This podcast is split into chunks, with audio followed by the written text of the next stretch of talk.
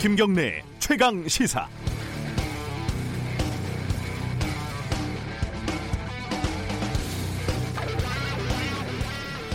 하늘이 무너질까 땅이 꺼질까 밥도 못 먹고 잠도 못 잔다는 중국 기나라 사람들의 쓸데없는 걱정을 기우라고 하는데 한국에도 기나라 사람들이 많이 이민을 온 것 같아서 참 걱정입니다. 이번 선거법 개정 안에 어, 선거 연령을 만 18세로 한 살 낮추는 조항이 들어가 있습니다. 그런데 이 기나라계 한국인들의 가장 큰 걱정은 고3들이 만약 투표를 하면 교실이 학교 교실이 정치판이 되지 않겠냐 이겁니다. 이 걱정은 주로 정치인들이 많이 하는데 어, 지저분한 정치판은 자기들만 관여하겠다 이런 희생 정신이 돋보이긴 합니다.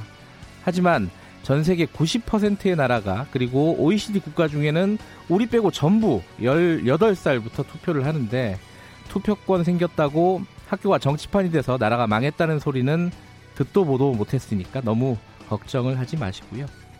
또 학생들이 전교조 선생님들이 시키는 대로 투표를 할 것도 우려하시는데 요즘 애들이 어른 말을 안 듣는다고 항상 걱정하던 분들이 아니셨는지 참 의아합니다.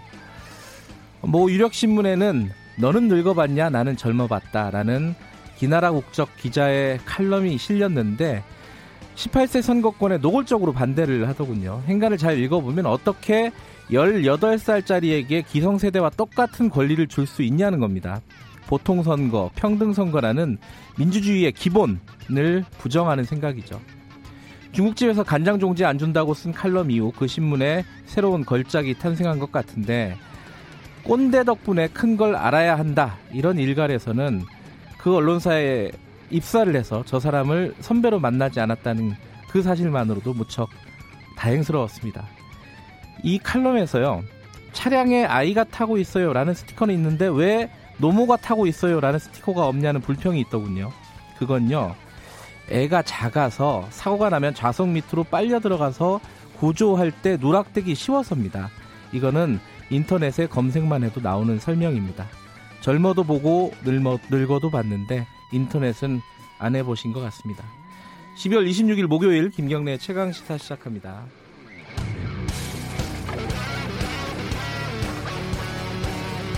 네, 김명래 최강 시사는 유튜브 라이브로도 함께하고 계십니다. 샵 9730으로 문자 주시면요. 저희들이 공유하도록 하겠습니다. 짧은 문자는 50원, 긴 문자는 100원이고요. 스마트폰 애플리케이션 콩 이용하시면 무료로 참여하실 수 있습니다. 지오 뉴스 브리핑부터 시작하겠습니다. 고발 뉴스 민동기 기자 나와 있습니다. 안녕하세요. 안녕하십니까.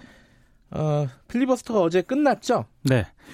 민주당 요청으로 이제 임시국회가 26일 오늘부터 이제 소집이 되는데요. 네. 본회의는 내일 열릴 가능성이 커 보입니다. 음. 일단 문희상 국회의장이 체력이 좀 부담이 된다 이런 이유도 하나 있는 것 같고 네. 자유한국당이 홍남기 경제부총리 탄핵 소추안을 지금 발의를 한 상태거든요. 네.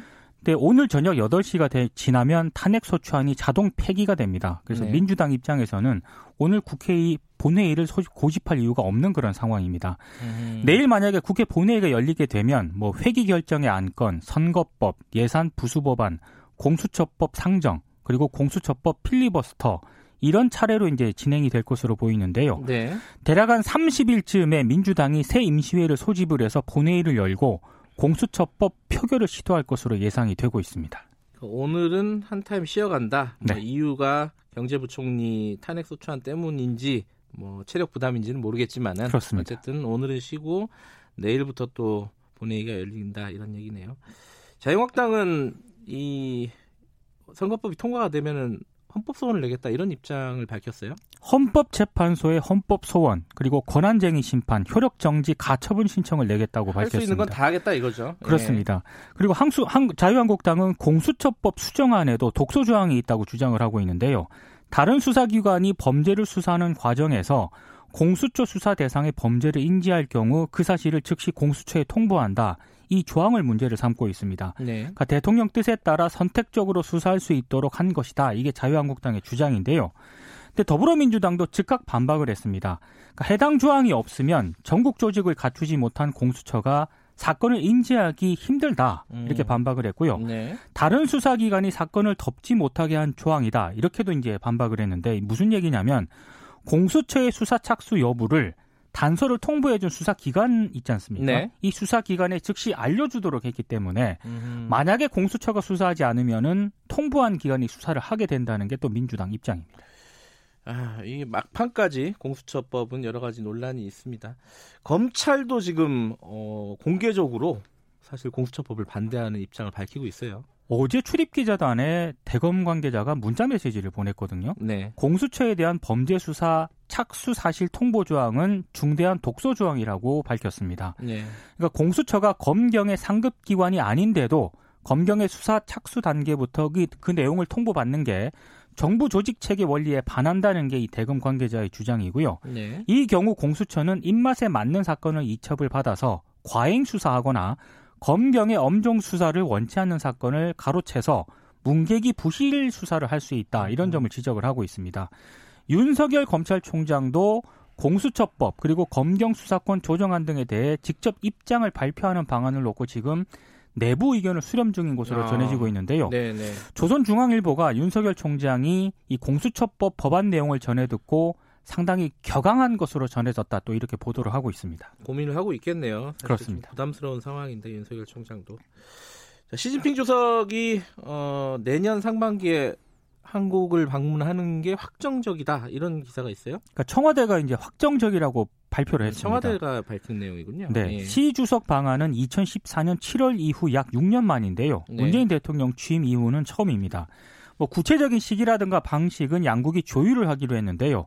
내년 4월로 그 시진핑 주석의 일본 일정이 예정이 돼 있거든요. 네. 아무래도 이제 이 시기에 시진핑 주석이 한국을 좀 방문하지 않겠느냐라는 음. 그런 관측이 나오고 있습니다. 네.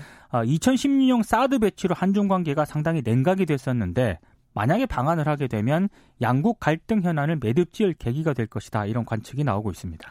북한 소식 좀 알아보죠. 북한이 크리스마스 선물을 미국에 안 보냈습니다. 결국은 예. 군사 도발도 없었고 북한 네. 매체에도 관련 보도가 없었습니다. 판을 먼저 깨지 않겠다 뭐 이런 의미인 것 같고요. 그리고 중국과 러시아가 유엔에 대북 제재 완화 결의안을 제출을 했는데 이것도 한 원인이 된 것으로 분석이 되고 있습니다. 네. 근데 문제는 북한이 계속 잠잠할 것인가 이 여부인데요. 노동당 중앙위원회 전원회의 그리고 내년 신년사에서 김정은 위원장이 어떤 메시지를 내놓느냐 이거에 따라서 향후 정세가 결정이 될 것으로 보입니다. 네. 근데 트럼프 대통령이 또 기자들과 문답에서요. 북한이 장거리 장거리 미사일 쏘면 어떡하겠느냐 이렇게 물으니까 미사일 시험이 아니라 아름다운 꽃병 같은 선물일 수도 있다. 또 이렇게 언급을 해서 눈길을 끌었습니다. 예, 조금 여유 있는 모습이라서 네. 어, 뭔가 북한하고 물밑에서 얘기가 오간 게 아니냐라는 네. 해석도 있을 수 있는데 이게 다 해석이라서요. 그렇습니다. 그렇죠? 네. 자, 마지, 아, 다음 소식 전해 주시죠. 2009년 대규모 정리해고로 공장에서 쫓겨났던 쌍용 자동차 해고 노동자들이 네. 원래 그 노사 합의로 내년 1월 2일 복직을 하기로 돼 있었는데요. 네. 사측으로부터 사실상 무기한 휴직을 통보를 받았습니다. 음흠. 이 과정에서 이 사쪽이 금속노조 쌍용차 지부와 협의조차 시도하지 않은 채 일방적으로 통보를 했다고 하는데요. 네. 그 쌍용차에는 노조가 두 개가 있거든요. 아, 쌍용차 그래요? 기업 노조가 있고 음흠. 금속 노조 쌍용차 지부가 있는데 네. 쌍용차 회사 쪽에서 어제 그러니까 24일 저녁 6시경에 쌍용차 기업 노조를 통해 복직 예정자 47명에 대한 무기한 휴직 내용이 담긴 노사 합의서를 전달을 했다고 합니다. 네. 원래 그 해고 노동자들은 내년 1월 2일 회사에 복직하기로 되어 있었는데 네. 사쪽과 기업 노조가 내년 1월 1일 재휴직을 적용하기로 합의를 했다는 그런 내용인데요. 네. 휴직 종료는 뭐 라인 운영 상황에 따라 추후 노사 합의한다고 되어 있기 때문에 사실상 기약 없는 휴직에 가깝다는 그런 지적입니다. 네. 아, 사쪽은 그동안의 무교 휴직과 달리 향후 휴직 기간에는 단체 협약에 따라 급여 상여를 70% 지급한다고 밝히긴 했습니다만 복직할 거라고 생각했던 노동자 입장에서는 상당히 좀 예, 상실감이 음. 큰 것으로 보입니다. 네. 원래 그 쌍용차 노사는 지난해 9월 2009년 정리해고된 119명 가운데 60%를 2018년 연말까지 채용을 하고 나머지 해고자는 단계적으로 채용하겠다 이렇게 약속을 어. 한바 있습니다. 그러면 뭐 약속 자체가 한 1년도 더 묵은 약속이군요. 그렇습니다. 뭐 그것도 예. 지키지 못한다고 이제 밝힌 내용이네요. 다음 소식이요. 민주노총이 한국노총보다 가입자가 더 많아졌다고요? 고용노동부가 어제 이제 2018년 전국 노조 조직 현황을 발표를 했는데요. 네. 민주노총이 제1노총 지위를 획득을 했습니다. 음흠. 민주노총이 국내 노조 전체 조합원 수의 41.5%를 차지했고요. 한국노총은 한 40% 정도로 집계가 됐거든요.